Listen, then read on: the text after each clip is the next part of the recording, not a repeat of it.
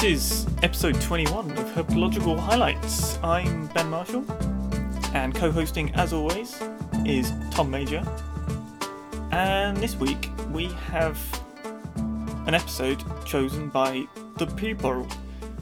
Um, yeah, it was chosen by uh, Joseph. Well, it was suggested by Joseph, um, Joseph Corley, but then we put it to a vote with another option, and luckily, Frugivorous Monitors won. What do you mean? Luckily, I voted for them. I I, I actually voted the other way. I, uh, I know. I mainly voted for them because I knew you'd vote the other way. No, I guess. But, um, so we I don't know. absolutely had no influence on which of the two episodes, really. Yeah, no. Well, I, you know, the public made up the majority of the votes, and they decided to frugivorous monitors. But um, you know, in uh, in true kind of pointless democratic style, we'll probably do UK native snakes in a week or two anyway. Oh, definitely. Those other Yeah. papers are cool too. Yeah. Yeah, we did actually have papers lined up for both, so that'll be uh, that'll be in the works anyway. Um, but yeah, thank you, Joseph Corley, for the suggestion. He's the guy from uh, Vienna University who studies the fish that we can't pronounce. The fish that we can't pronounce. That Yeah, doesn't fu- narrow it down. no, it doesn't. But uh, there it is. Cheers, Joseph. And I think Tell you what, um, I was actually talking of fish. I was reading some cool fish-related research okay. because I've been reading um, "Improbable Destinies" Hmm. uh, by Losos, Losos, however you pronounce his name. Apologies. And he's talking about guppies and convergent guppy evolution when you when you put them in different places with different predators and different pebble sizes and stuff. It's really cool. Really Cool. impressive. Guppies, I would imagine, evolve quite readily and rapidly now. Yeah, apparently. Real quick.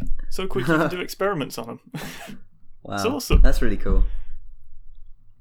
So, what is an adaptation for a more pebbly bottom? Well, it's like uh, higher predator pressure means that the males are going to be drabber and less colourful, Hmm. and the spot size of you know patterning seems to be relatively related to pebble size and like substrate texture. Cool. Oh, that's really Yeah. cool. Oh man, wicked. Oh It yeah, is. because they actually raised the guppies. yeah, Oh, they put them remember. above waterfalls where there was no guppies before, Mm. and different populations changed in different ways and different predator pressures and Ah. Yeah. Okay. yeah. Because I know some labs, things. some labs raise fish with um, predators in the adjacent tank to monitor their behavior, and they they look at like behavioral responses to predators, and I don't know if that's tied into evolution. Yeah, But, there's um, another one that um, he's talking about currently with sticklebacks and them running experiments with sticklebacks that have trout in with them, which Ah. will predate them, and sticklebacks without them. And yeah, it's really neat. Cool. And tell you what, there's definitely an episode's worth of research out there on uh, Anolis lizards, or Anoles, however you want to pronounce it. I think I pronounce it anoles. Okay. Who says anoles? Am I being wrong? to be Well, honest the, with you, the I- genus is Anolis, right? I listened to a podcast the other day about. Uh, I still want to say cephalopods. You know, squid and octopus, mollusks. yeah, cephalopods. Nah, it's definitely cephalopods. But uh, Oh, it really, mm. I don't know. That's the thing. I think they're actually interchangeable. One scientist was saying one and then saying the other, and she was confusing the hell out of me. I was like, "What?" I think she, I think she was doing it intentionally to make the point that they're completely interchangeable. But um, cephalopod still sounds weird to me because you wouldn't say cetacean for a, a whale or a dolphin. No, but do they do, do those words come from the same origin? Because I think that's Well- the point with cephalopods, cephalopods is that Yeah, you but would say cephalopod in the, yeah, okay. the so word that it comes from. Pachys, Pachycephalosaurus, yeah, that's like the dome-headed dinosaur, which yeah, Friar Tuck. Ceph- yeah, Friar Tuck monster, yeah. I don't know, uh, Friar Tuck, um, they the pompadour. yeah they have like this- you know because Ceph is or is it Ceph something Ceph is head right in either ancient Greek or Latin, um, and so that you say you don't say Pachycephalosaurus Well, maybe at you least I don't This is the thing. You've you've drawn on another example, which Uh, might kind of- also be done wrong. Yeah, is it quite possible I'm making a sort of like I'm I'm drawing I'm drawing a comparison from another mistake I'm making. Yeah. Ah oh, well, we'll never know. Scholars maintain the actual pronunciation has been lost to time. It's been lost lost in time. Yeah. Uh, but we're not talking about Greek to cephalopods today. Not much, anyway. We're going to be talking about, like you said, monitor lizards, and specifically ones that eat fruit. Which, uh, yeah, Yes. I mean that's mental. What are they doing eating fruit? Well, it tastes good, provides nutrients, sustenance, doesn't Hmm. run away. Yeah, it's a pretty chill life, actually. One of the main benefits of fruit. Yeah, It's capable of fleeing. Yeah, and it doesn't really fight back, generally speaking. I mean, you know, if you get a particularly spiky coconut, Mm, pineapples no, do, don't they? pineapple. They start. Yeah, I meant yeah. I meant pineapple. Coconuts aren't. They're not spiky. They're hairy. Well, I was thinking, aren't pineapples? Don't they have some sort of enzyme that slightly starts digesting you as you eat it? What? Isn't that a thing with pineapple? It can't be that much of it, or it would come with a warning. No. Yeah. Well, yeah. Find us in the, find pineapples in the biohazard aisle. Handle them with gloves. Jesus. Yeah. To be fair though, there's like certain chili sauces you have to eat wearing gloves, and because if you get if you get it on your skin, it like seeps into your skin and could do your skin damage. So why do you put it in your mouth? That's the real question. every, everyone knows the mouth is much less sensitive than the skin. This is absurd. Yeah, mad. Right. So, uh, should we get on to the first paper? Yes, which would be Law, de Kort, and Van Weerd, 2016, Morphology, Activity Area, and Movement Patterns of the Frugivorous Monitor Lizard Varanus bitatawa, Herpetological Conservation and Biology. hmm. Bitatawa then. Quite a big monitor lizard, right? Hmm. Uh, Biggest yeah, like, ever recorded was 180 centimeters long and weighed nine kilograms. wow, that's massive. It's a bit of a beast. It's a big lizard. The biggest one they had in this study was five kilograms, I think. A tiddler. Yeah, well, compared to that brute. But then again, their methods were pretty intrusive. I, you know, I don't think you'd want to be wrangling a nine kilogram one if you could wrangle a five in its place. I think even wrangling a five, you're liable to get uh, scratched and tail whipped if you're not careful. Yeah, yeah, some nasty scratches. Um, but yeah, so monitor lizards. We've talked a little bit about monitor lizards before because we did that episode on um, Megalania, Komodos. didn't we? Yeah, and komodos. Um, but there's eight. komodos. Yes, that's right. It was komodos. Oh, it was then- venom. No, it was venomous varanids. It was venomous lizards, wasn't it? Because we had beaded Venomous and Gila lizards. monsters, Yes. and then we kind of we got frightened about talking about Toxicofera and a bit confused, so we didn't.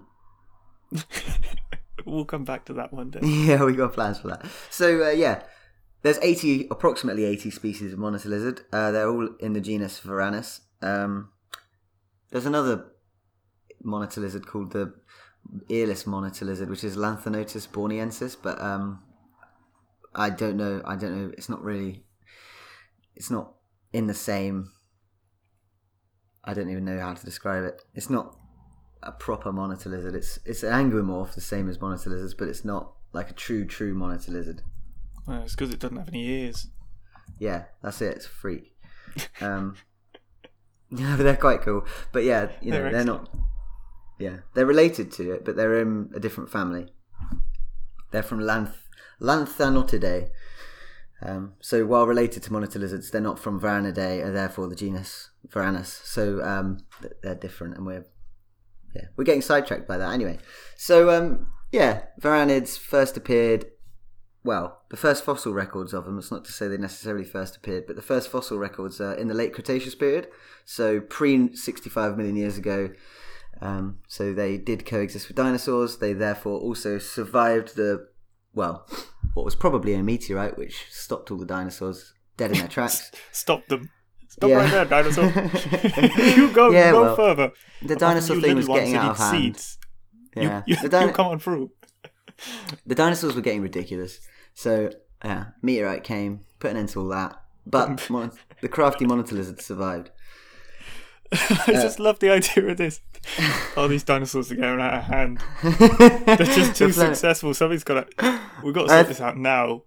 Earth, the Earth itself was a Mammals was a, don't have a chance. a hostage on its own planet. It's just like these terrible beasts roaming around everywhere, making crazy noises, with stupid ornamentation, and you know, thank God for everyone involved. A meteorite came and stopped it all.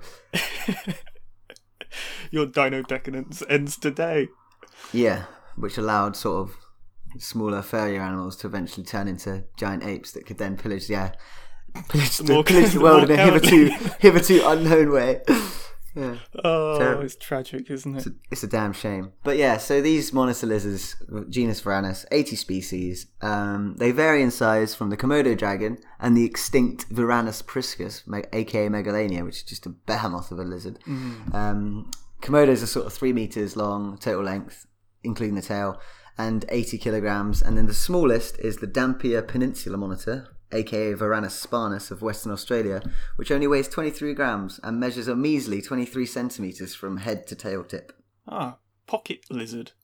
Yeah, they're weird looking as well. I saw a video of one, and it's like a, it's like a sausage with really small arms on the side. You know, like you, you know, you just Like associate. those skinks. Yeah, exactly. Like it reminds me of skink. Yes, sort of fossorial skink looking thing.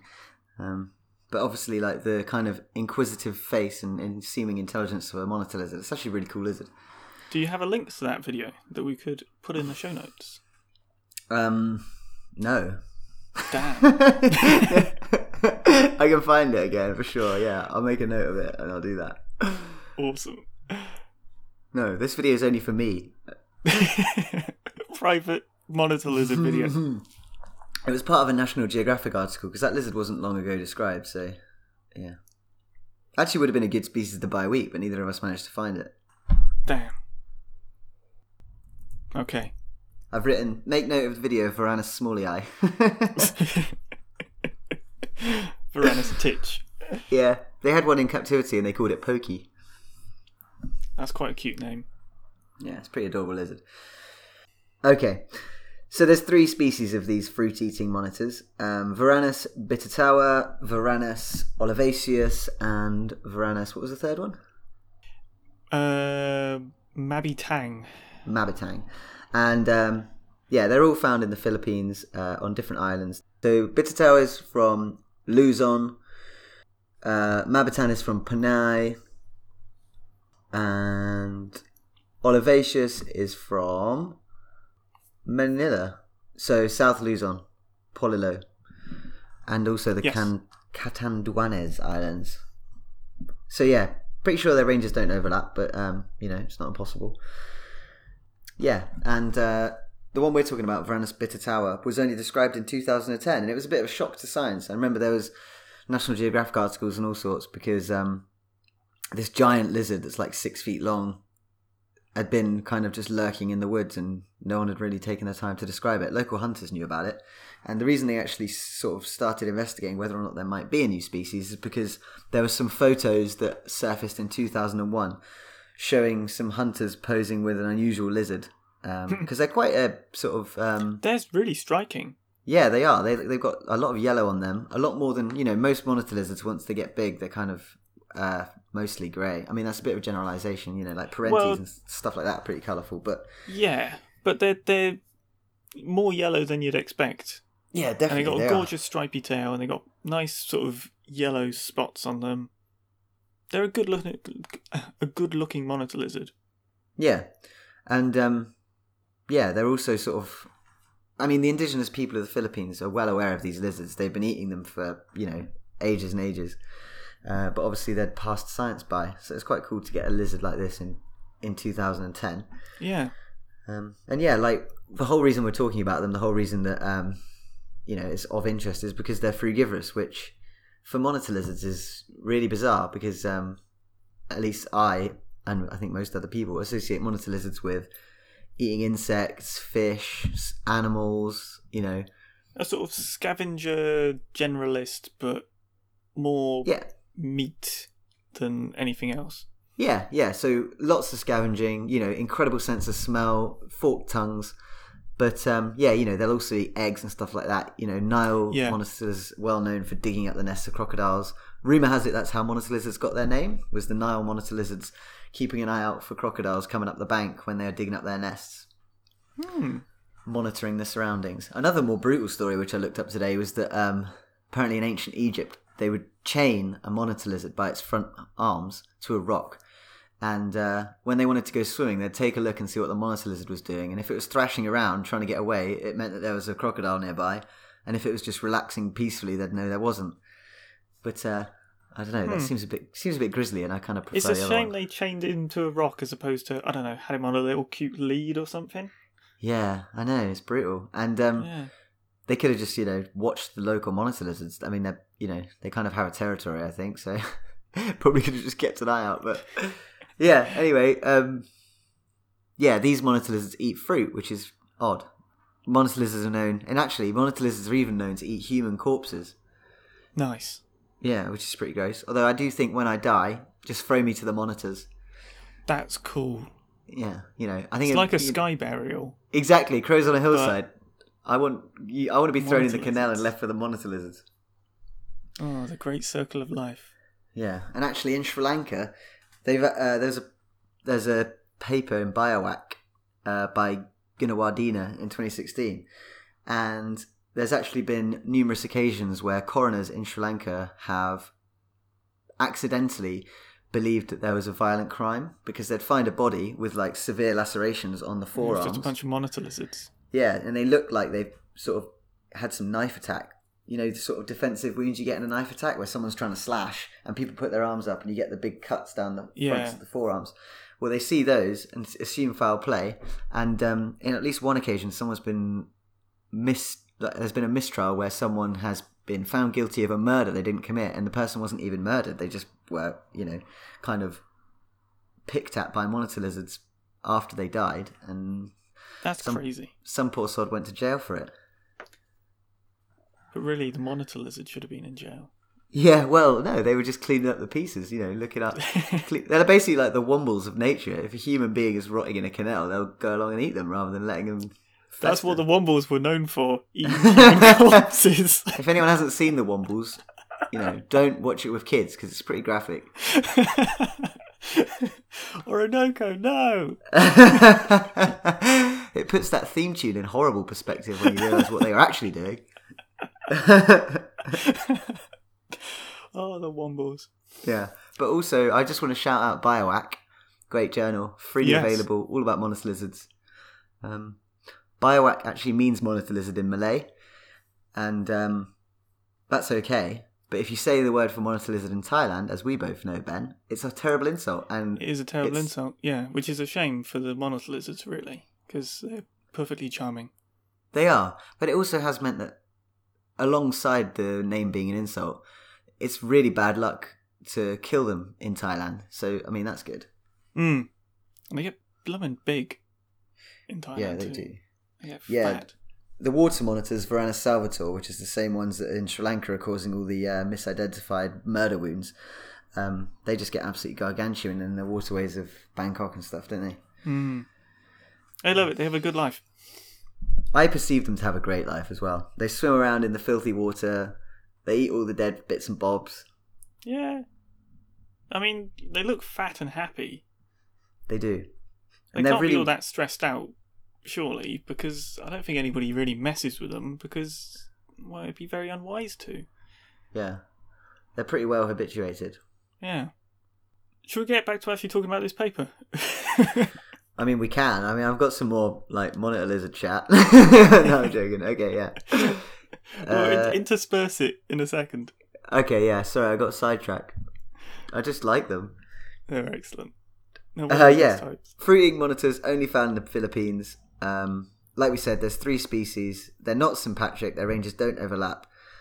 Um, and no other monitor lizards really eat fruit. Oh, mate, I've got another little aside. Actually, I remember there's a monitor lizard called Varanus togianus, which is a Sulawesi water monitor. So obviously, it's from the island of Sulawesi in Indonesia. And um, this monitor lizard was hit by a car, and what happened was the some scientists passed by, saw it had been hit by a car, and so they opened it up, and um, they found it was full of little pieces of coconut, which is highly unusual because obviously we just discussed they don't really generally eat fruits and vegetables. And what they decided was that where people had been laying out the coconut, when you make coconut oil, you have to lay out coconut, and it eventually sort of uh, ferments and produces this oil, which everyone Yeah. will know from cooking and stuff. Um, but apparently, the process that it undergoes prior to that makes a really bad smell that kind of smells like rotting flesh. Oh, what the they- monitor sidled up and just had a little snack. Yeah, so this monitor had mis- first of all it had mistaken coconut for flesh, and then it got hit by a car. so it was probably not the smartest Having a of monitor bad lizards. day. Yeah, a eat some bad coconut, play in the Well, road. Maybe, it got hit by the car because it ate a bunch of fermented coconut.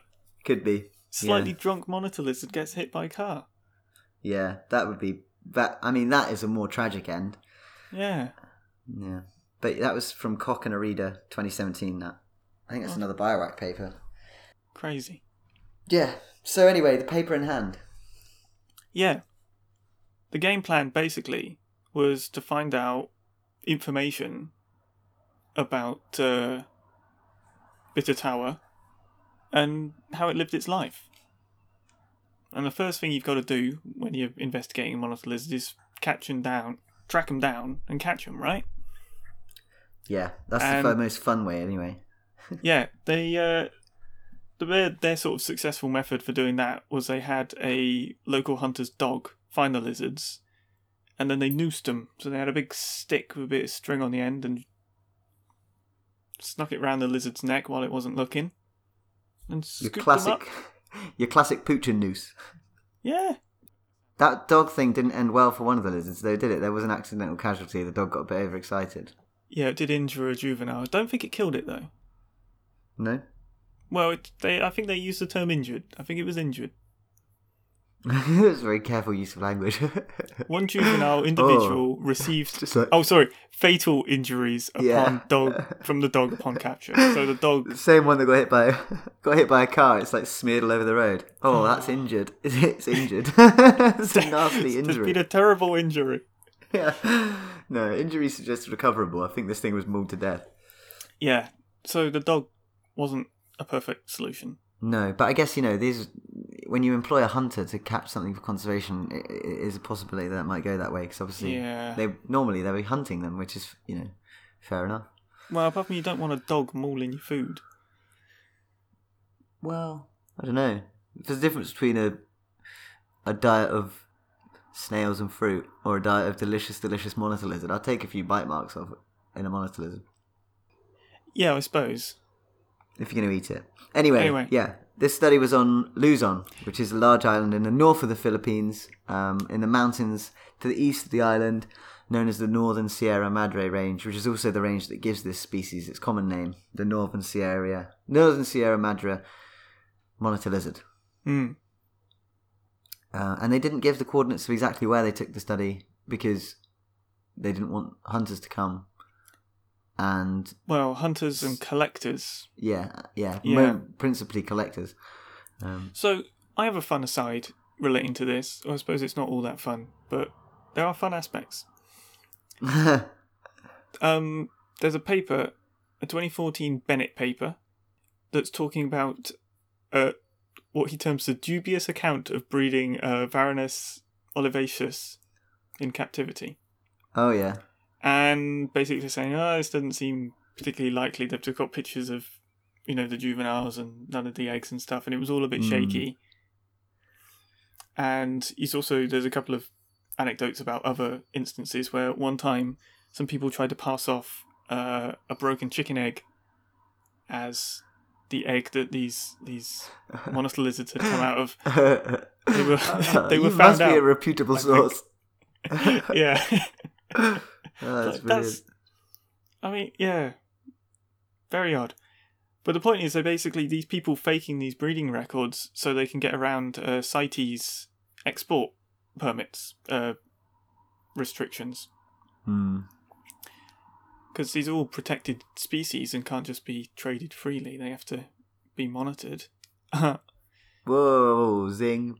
but um, yeah, apparently there are people out there willing to fake accounts, and that was just a not something you hear about very frequently. I don't think. Yeah, actually, interestingly, in the same vein, um, on the same species, Varanus olivaceus, um, there's a Biawak paper where one was listed for sale. I, th- I, you know, it says on a popular social media site. We can probably assume which social media site it was.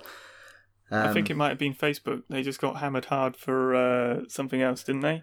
Yeah, well, yeah, yeah, yeah, yeah. So likelihood is it was Facebook. But yeah, they basically had a, a photo of Varanus olivaceus, and it wasn't even like a cute little baby monitor. It was like some hulking beast that this this man is like struggling to contain. He's, Hatchling like, monitor for sale. he's got the face of a man who's trying to sell a vicious animal and make it look like he's holding a friendly animal. Ah, no, unfair to call it vicious. It's probably terrified for its life. But anyway, um, yeah, there was one that was offered for sale. In a, uh, there's a paper about it by Sy 2012. It's in it's in Biawak again in the show notes. But do you care to guess, Ben, how much it was for sale for? Five hundred and two pounds. Okay, my price is in dollars. So try again in dollars. I don't know why. I don't actually know what do- dollar conversion Seven hundred and twenty-five pounds. Dollars. No, more, mate. It's a lot more. It's two thousand three hundred eighty US dollars, which Oh. is one hundred thousand Philippine pesos. Heck, That's a that's a monitor lizard from Waitrose. That is. Yeah, mate, deluxe. But uh, whether or not it sold, I don't know. Well, I can only hope it didn't, and uh, whoever was selling it got somehow reprimanded, right? Yeah, we can only hope the monitor lizard is back in the trees, Eating its fruit, living its monitor life. and the occasional snail. Yeah, yeah, because they also eat snails occasionally. Anyway, we're getting ahead of ourselves. This study, they basically followed them. You were going to tell us all about the method they used to follow them. I have a suspicion.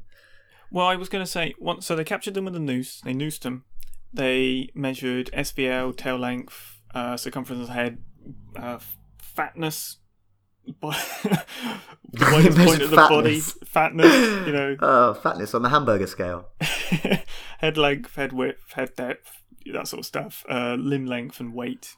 You know, normal Details, man, stuff. details. Um, so you've got all these morphometrics to go with it, so you can then see how they influence what the monitors are doing when you get the, the movement data and stuff.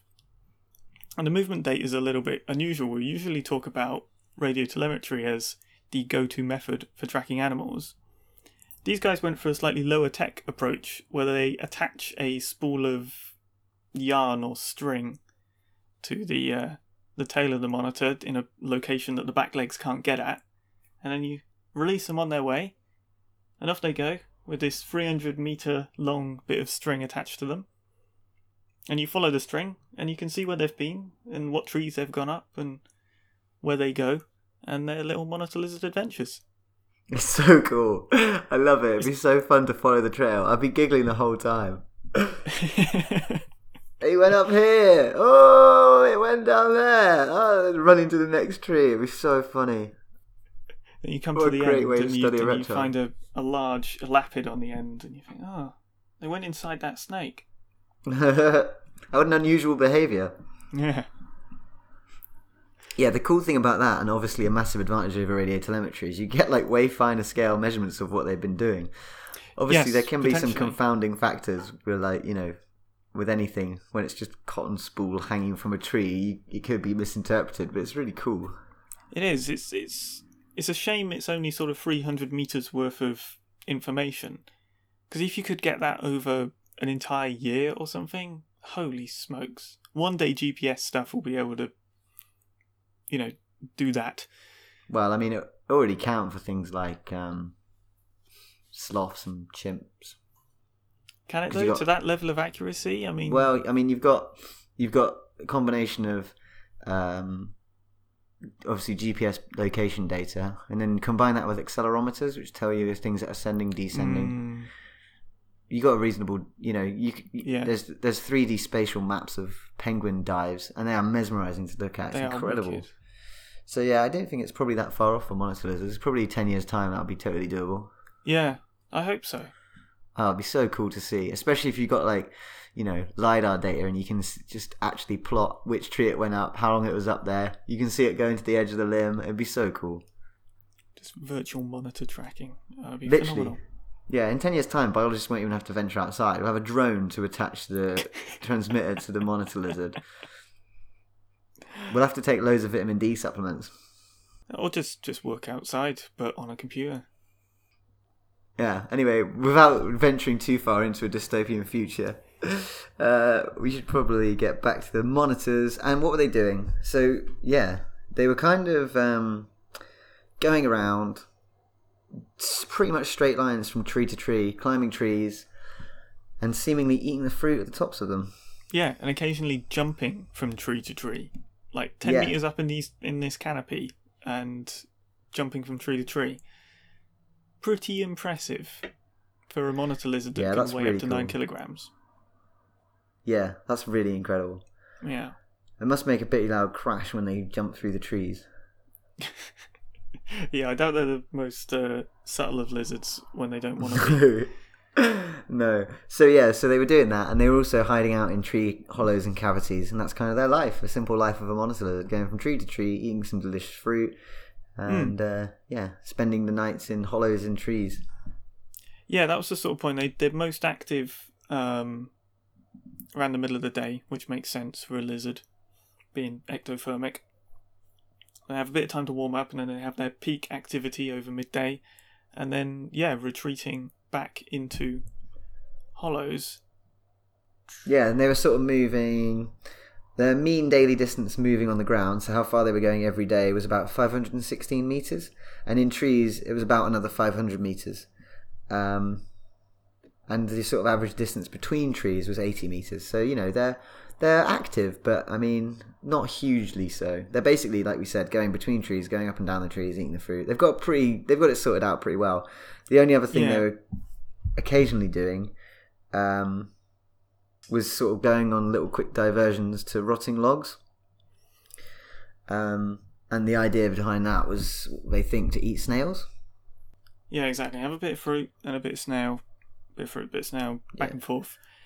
And so they're not strictly frugivorous, they also eat snails, which would make them molluskivorous, frugivorous monitors. Yes. If that's the right word for eating snails. It is. I Yeah? checked on the internet. Nice. So it's also worth mentioning that these are quite sort of um, short time frame bits of tracking, mm, like four to seventeen days, yes. mean of eleven days. So it's quite a sort of short snapshot into these monitor lizards' lives because you do expect some sort of seasonality, even with tropical ectotherms, really, Yeah, yeah. I mean, um, especially Yeah, with these breeding kind of- or non-breeding. yeah, these lowland dipterocarp forests have pronounced wet and dry seasons, so yeah, it would make sense that the fruits are out at certain times of the year and aren't at other times of the year. Yeah. Yeah, so what did we see? We saw males had a larger activity range than females of 22,000 meters squared, which I believe is what? 2.2 hectares? Um, I'm not going to Yeah. disagree with you. I think it's gonna agree with 2.2 hectares. And then we had females that would only move uh, 0.5 of a hectare. So males more active than females. Mm. Uh, Which is males with something you larger see- body size. Yeah, yeah, that too. Which is something you see in a lot of species, I feel. Yeah, males tend to roam around either looking for mates, or if I guess if they're bigger, they need more food, so they're having to travel further. Yeah, potentially. Yeah. It's it's I don't know, reading through the discussion of this paper it, it all sounded very familiar because it was all because we're talking about quite a small sample size here of a couple of females and three males, I think it was, Yeah, for the tracking. Yeah. So two males, three females. Oh, yeah, sorry, yeah, my mistake, you're right. and everything you know it's all the beginnings of these cool correlations of yeah okay bigger ones moving further that makes sense males moving further than females makes sense. Or you know it's all all tallying up but with such small sample sizes every sort of section they discussed had this caveat of wasn't tracked for very long. Yeah. uh, small sample size. And it's just oh it's just so close to being awesome. And it's it's just frustrating because I've written stuff with those exact same caveats. And Yeah. It's just, I feel these guys is is paid not having a slightly bigger sample size and just oh if we could just double the length of time they were tracked, you'd just be able to make so many more inferences. Yeah, we alluded to this earlier. It's just so incredibly um, sort of time consuming and expensive. Not obviously this methodology, but you know, having people in the field to follow monitor lizard cotton trails Yeah, is not a very sort of cost effective or time effective way of conducting ecological research. And the same Yeah. goes for radio telemetry of snakes and lizards. It's really, really high intensity. You've got to be out there for long hours. And so, yeah, like we said earlier, once you have the, the dawn of GPS and satellite data coming in and actually being affordable and compact enough, it will completely change the game for these animals. I hope so because I feel like we are missing out on some of the really cool subtleties of these these animals' lives. Mm, yeah, and the thing is, as well, on the time frames you talk about, even things like breeding behaviors, even if Yeah. you know you're going to see them likely once a year. So that's if you can't get loads of animals doing the same thing at the same time, that's like so many years to do it to see if it's not a Exactly. complete anomaly. Yeah. Yeah, But It's- um, go on. it's a fantastic start. I love it for a start, and I don't. I I sympathised with the discussion just so much. it's just so so similar, limited Yeah. sample size stuff, and you say, oh ah, yeah, But this is a journal which is ideal for stuff like this. HerpCon Bio, isn't it? You know, it's open Yeah. access. It's you know, it's a little bit less intense, and as long as these papers come with those caveats and you can understand them in context and not, you know, take everything they say as law about these creatures, then it's fine. I think that's what's important. Yeah, I think that's um what we'll, I'm sure we'll discuss in relation to the second paper or what the second paper mentions. It's good that it's all mentioned that it is it is all caveated. It's not just left out there as you know this is what we've got because it's very obvious with the with the sample size. You're like, oh, okay, well for these ones it's you know that's what happened, but you're not gonna. Yeah. You So, just want it done regards- it more again. Oh, well, maybe they will in time. So, with so. regards to the conservation of this animal, there's a local organisation called the Mabuwaya Foundation, and they've started implementing education and communication programs with local communities. Um, they've done a big, big thing on the Philippine crocodile, which is also an endangered species, Hmm. which I should say is an endangered species. This one does not have an IUCN Red List um, assessment yet. not yet. Um, but the other two frugivorous monitors do. Mabitang is endangered and Olivaceus is vulnerable, which we can start to talk about now, if you'd like. Yeah, Should we move on to paper two and Varanus Olivaceus? Yeah, let's move on to paper two.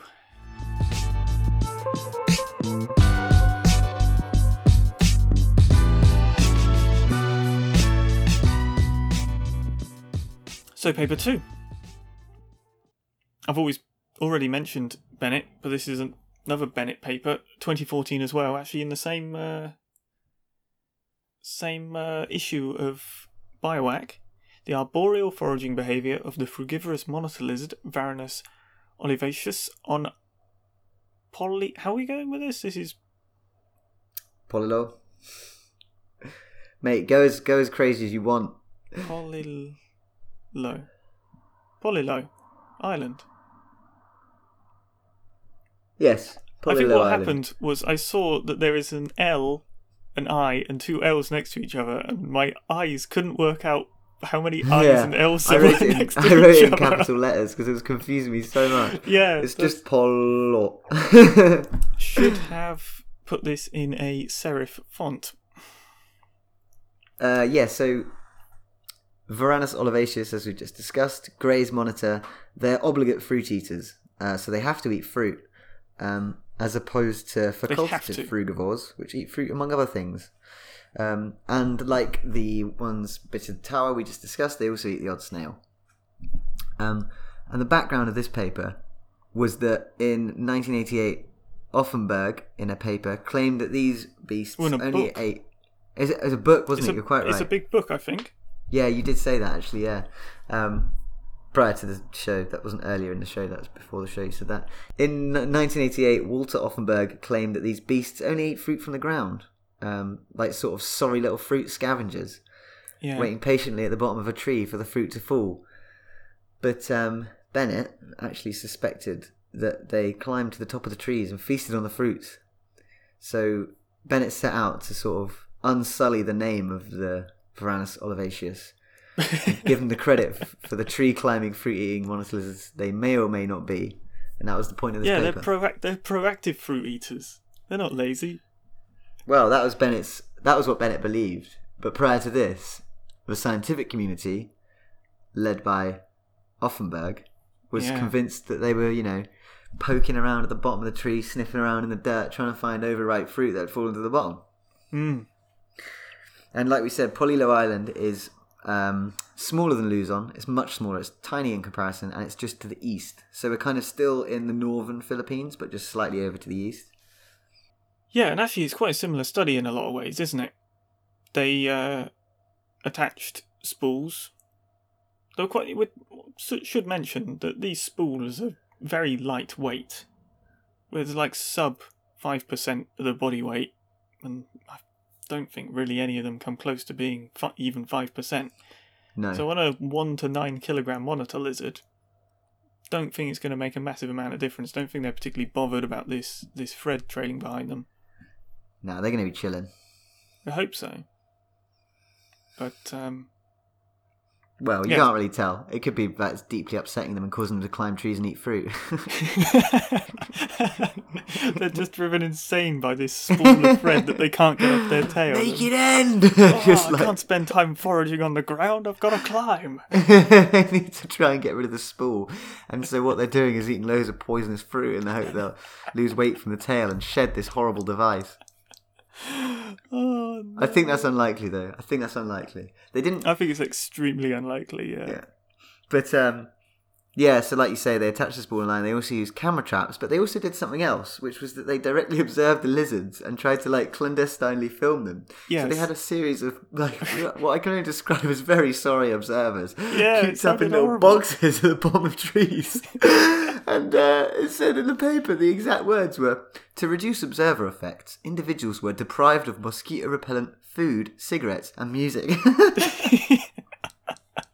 oh, the life of a, a field ecologist. eh? Absolutely savage. And what do they get in return? An acknowledgement in the paper. yeah, cheers, Yeah, Bennett. no, to be fair, on half the times they got to see a monitor lizard climb a tree. yeah, so That's every the true prize. for every day you spent in a box, cooped up, denied food. Okay, I could go without music or cigarettes, but I can't go without food for eleven hours. Uh, yeah, and for that, that, they got to see a monitor lizard. Well, they got to see on average half a monitor lizard per day, so one every other day. I I think people would. You could set up a small travel agency that dealt in that experience alone. you'd you'd make at least fifteen, maybe even twenty pounds. One sucker. Would you like to book again for next year? Just like covered in mosquito bites, malnourished, clucking for a cigarette. Yeah, but they might have seen a monitor that day. Yeah, well, That's how you get them coming back. Yeah. Oh, how's I your need day? the other half like, of a monitor. Yeah, I mean, I've got dengue fever, but I saw half a monitor lizard. Oh, Uh, yeah, but obviously all their efforts were worth it because they actually did see these monitor lizards going up the trees and eating fruit. They didn't see them eating fruit on the ground. So what they did manage to do by spending time in these horrible hellish boxes was to vindicate Bennett and unsully the reputation of these majestic lizards. Yes. And there's also, you know, there are other bits that have come from this, from the uh, camera trapping they did alongside. There's another paper by Bennett and Clements, I think also in the same issue of Biawak 2014, I think. Bloody Yes. hell, fruity fruit monitor special. Yeah, there was a trio. That the one I was talking about, uh, the the dubious account was also in that 2014 issue. There's a whole Oh, bunch of. Bennett papers. It's just all you know, all written up. Yeah, I just wouldn't out at the know that because. I never read a journal in its entirety, really, generally speaking. not not really, unless you've got a subscription to these things that Yeah. well, you know, not made. Well, but Biawak, I suppose, is free, so it doesn't actually matter. I was going to say we're not made of money, but No, true. you could do it for Biawak. Yeah, I yeah. suppose if I was studying monitor lizards, I probably would. I'm sure lots of people do. Yeah. But anyway, the Bennett and Clements were suggesting they were spending 11 to 30 minutes, depending on the species of tree up there, foraging around. The maximum time spent in a tree was uh, nearly two hours in a single tree. And what seemed to be happening is they're not just willy nilly running around eating whatever fruit they can get a hold of. They seem to be selecting uh, perfectly ripened fruit as opposed to overripe fruit, even though the overripe fruit come a lot easier off the branches. So they're willing to expend a little bit more effort and energy getting at fruit that doesn't, you know, leave the tree as easily to get fruit that's spot on in terms of their Mm. preference in terms of ripeness. I do respect them for that.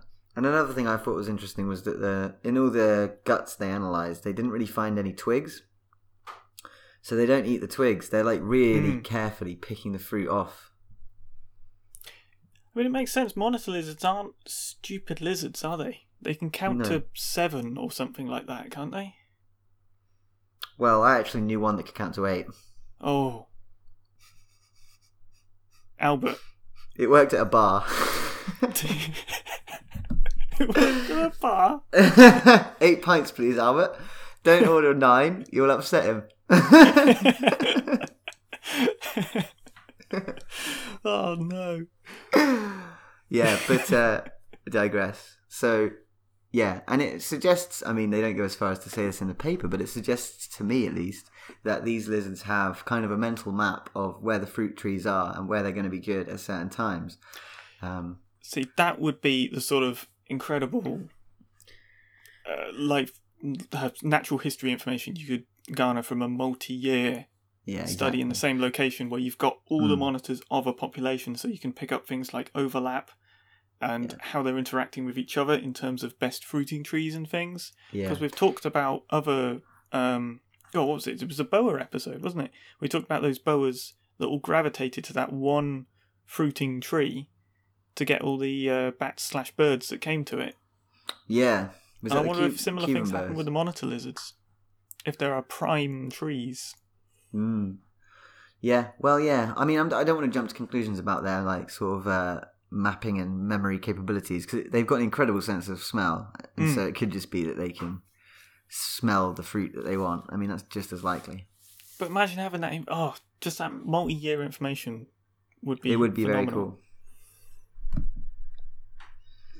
One day, One day, Mm. one day we'll be able to hire a volunteer to follow a monitor lizard twenty-four seven. I feel like we should mention all these volunteers by name after their sacrifice. like a list of fallen heroes. Yeah, they literally. Oh, there are a lot of them, aren't there? Yeah. Oh, do you know what else they did, which I thought was funny? They um they did the spool and line tracking on some snails to see if the snails that they eat go into trees. Yes. But um they didn't see that. They didn't see them any higher than three meters. Which I mean, to be fair, for a snail, that's a pretty ambitious height. Well, they don't want to go any further because they get even easier eaten by the monitor lizards. Yeah, you don't want to make it too easy for them. yeah. But um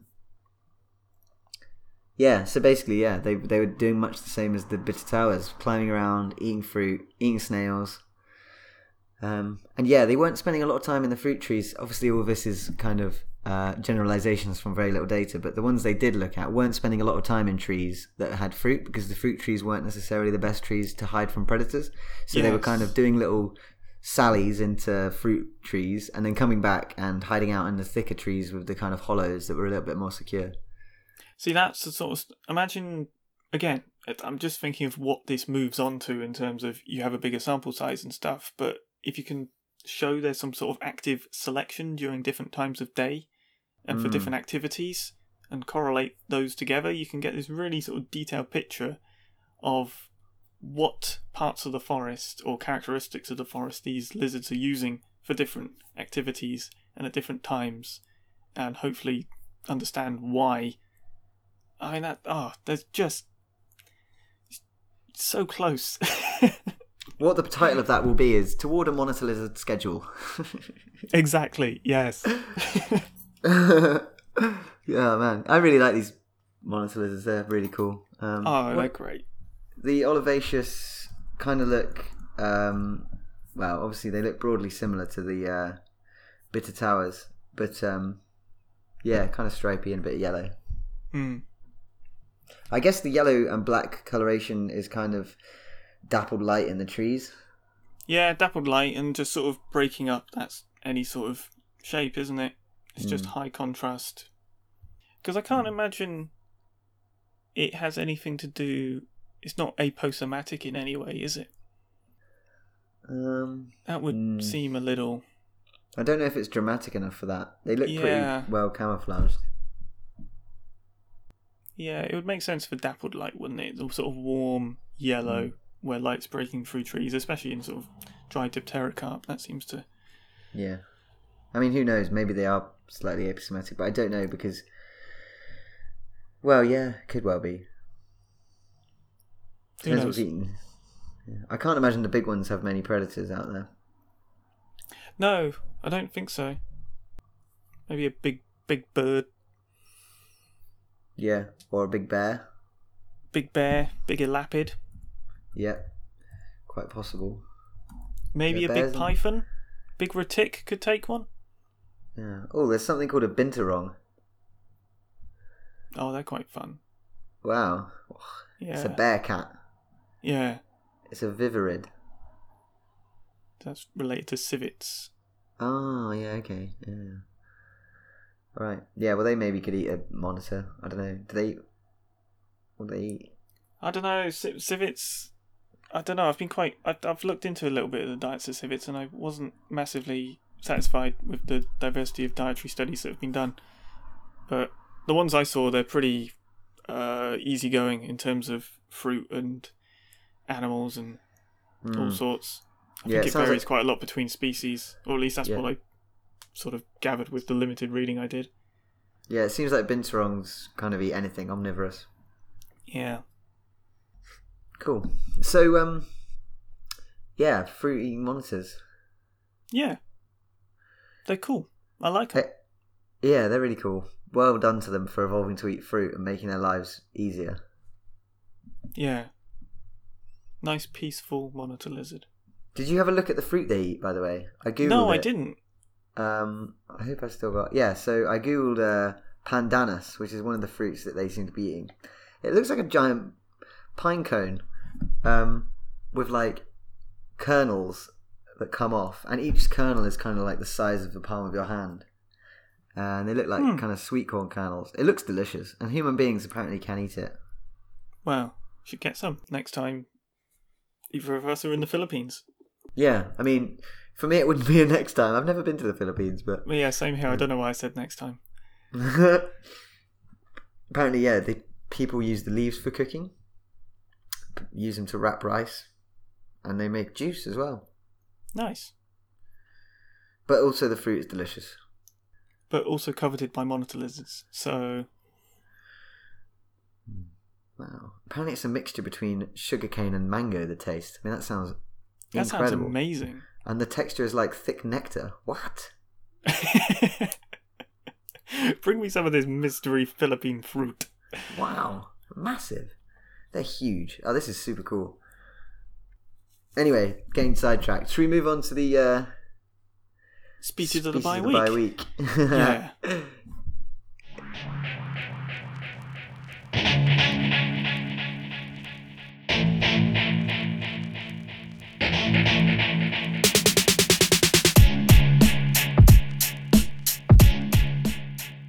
Okay, we have not a monitor lizard, unfortunately.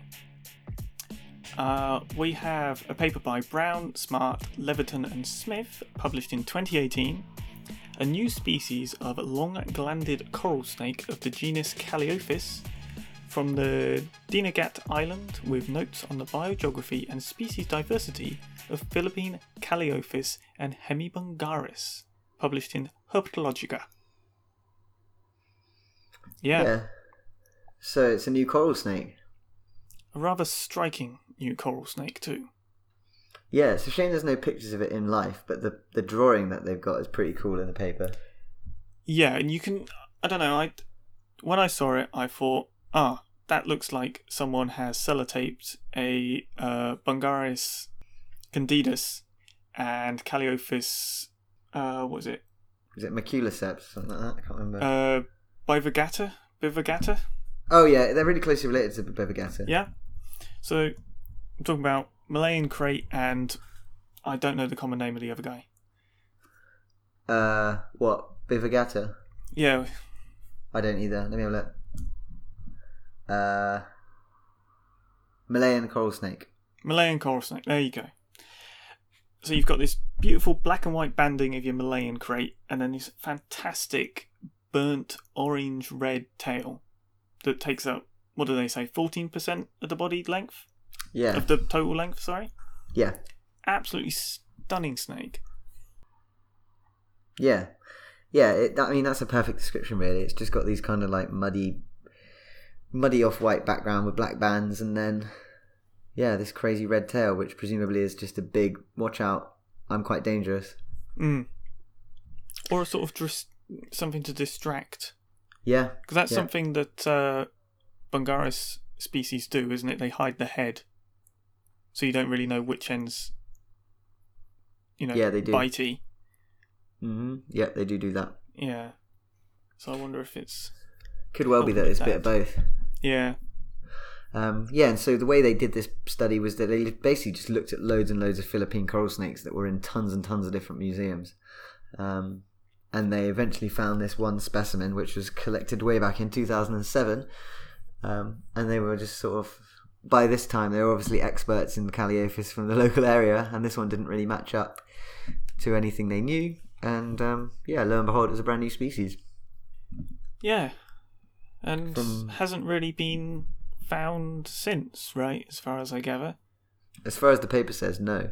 Yeah. Uh, and yeah, so it's um, from Dinagat Island, which is in Mindanao, which is the South Philippines. mm. And what's the scientific name? Oh, uh, Calliophis salitan. Salatan, which comes from the Filipino term salitan, meaning alternating, in reference to the distinctive alternating black and off-white banded colour pattern. Yeah. See, that's quite nice, isn't it? Yeah, Using really, a native tongue and it's descriptive. yeah, exactly. Yeah. Um, and uh, the suggested common name is the Dinagat Island banded coral snake. Straight to the point. Hmm, no messing. And yeah, the place it was found, the snake was kind of crawling around in a largely dry stream bed late, late in the dry season in the late evening. And um, the area it was in was kind of dominated by selectively logged second growth forest. So it was Hmm. existing in some secondary forest. Obviously, that you know doesn't mean anything. Has anyone ever been seen? But um, Yeah, that's Yeah. what's sort of odd is like all this sort of information that goes alongside it. It all feels a bit like it could have just been a weird one, couldn't it? And really being found in a dry stream bed like that, it's like, oh, okay, that's just sort of Calliophis bungarus sort of behaviour. hmm. It doesn't seem. yeah. Not too yeah, and you look at the you look at the phylogeny, and it's um closely related to Cali- Calliophis bivirgatus, uh, which we just said. Bivirgata. Yeah, that's Uh, interesting actually, isn't it? So, yeah, that coloration too. That's Hmm. cool. Yeah, and of course, distantly related to all the other elapids of the region, your king cobras and your various other cobras and kraits and other coral snakes. Oh, and even sea snakes, sea kraits as well down there. Yeah, they included a wicked diversity, didn't they? Yeah, they did actually. Yeah, yeah, it's pretty cool. Pretty Yeah. cool. Yeah. Anyway, so I think that you know a nice looking new venomous snake for the Philippines. yeah, not much to say if you don't want to sort of dig into the rather daunting description they've done of the current status of Calliophis taxonomy, which I think we might sidestep for now. Yeah, yeah, yeah, yep. Because, oh Um, boy, is it in depth. Yes, solid seventeen pages. Uh, yeah. Anyway, interesting her hem hemipenes. Always enjoy some photos of some hemipenes. Man, they are weird. They are so weird. What a horrible thing to have inside. Um, yeah. Which Yeah. one's the which one's the one we're looking at? So C. Ah, yeah, very spiky. Not immediately apparent the differences. No. well, it's slightly less blue than the other one. No. Don't think that's a Uh. character. Cool. Yeah, so that pretty much sums it up. Um, yeah. Uh, I'll put that video of the Varanus. Titch. Yeah. Pokey, Pokey the Uh, what did I say it was called? Pokey the lizard. Varanus sparnus. I'll put that in the show notes. Cool. I think that pretty much rounds us off then, does it? Yeah, I think so, mate. I think we've done fruit eating monitors quite quite well there. Excellent. Any other business? Any other business? I. I thought you wanted to talk about those toads throwing up the bugs. Oh my gosh, I'd completely forgotten. Oh, that's awesome.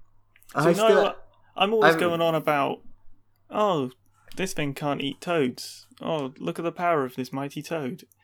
But here's a here's a paper where the toads, well, they get their sort of just comeuppance, don't they?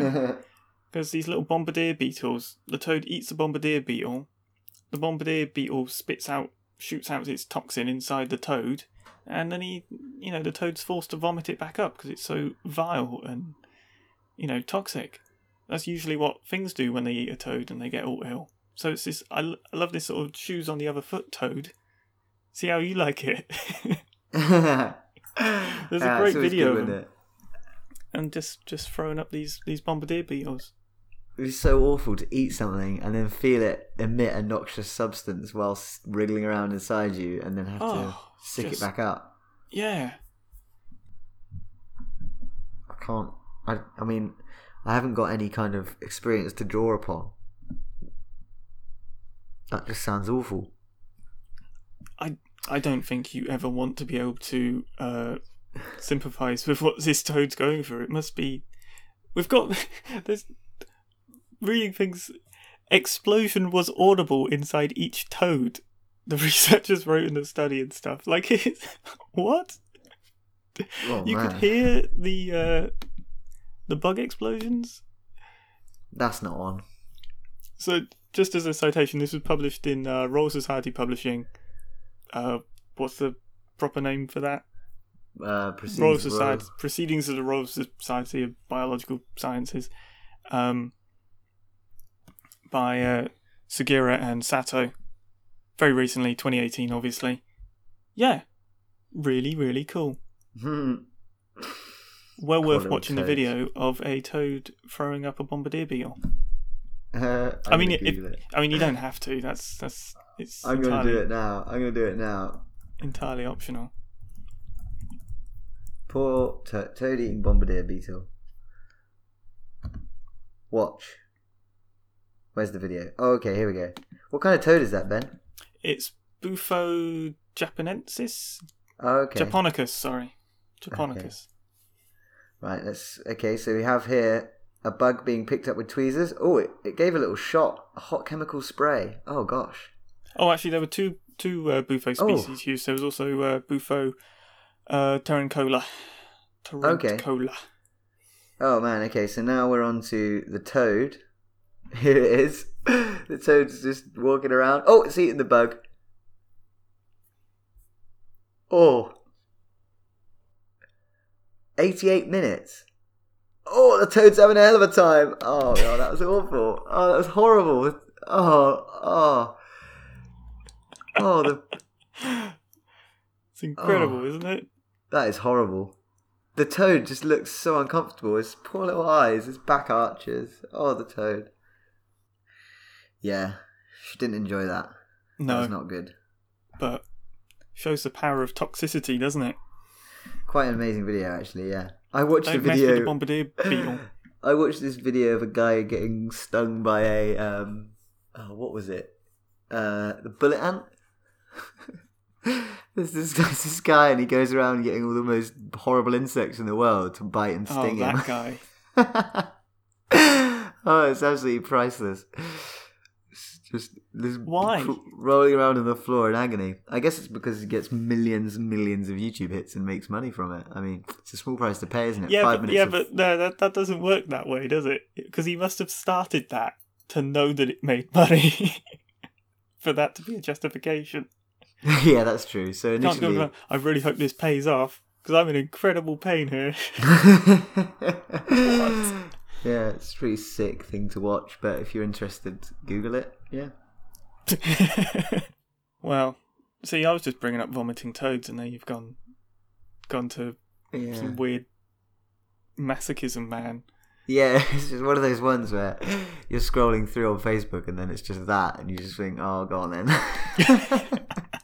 I've got five minutes. Why not? Yeah. ah, right. Okay then. Sweet. I think that's just about it, right? I think so.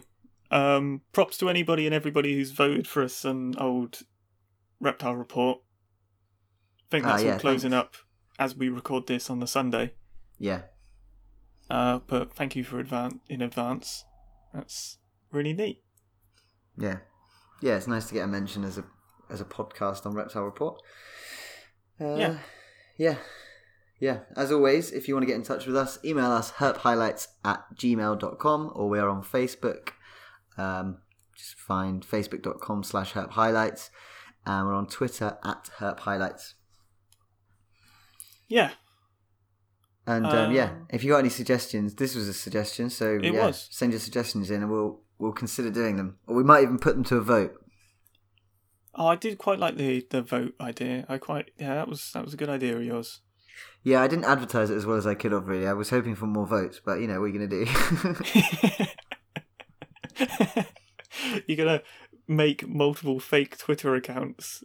yeah, well no, because what I was gonna do is like retweet it and reshare it and stuff, but then I had a manic Monday, Tuesday this week, just like some of the most difficult thinking of my young life, so I forgot to do anything on social media. Well, I'm sure that's fine. We'll Yeah. do another poll soon, won't we? And we've got some Yeah. other suggestions to be doing as well. So Yeah, yeah. yeah, Cool. Alright, well uh, yeah, thanks very much for listening. Cheers. yeah. Thanks everybody for listening.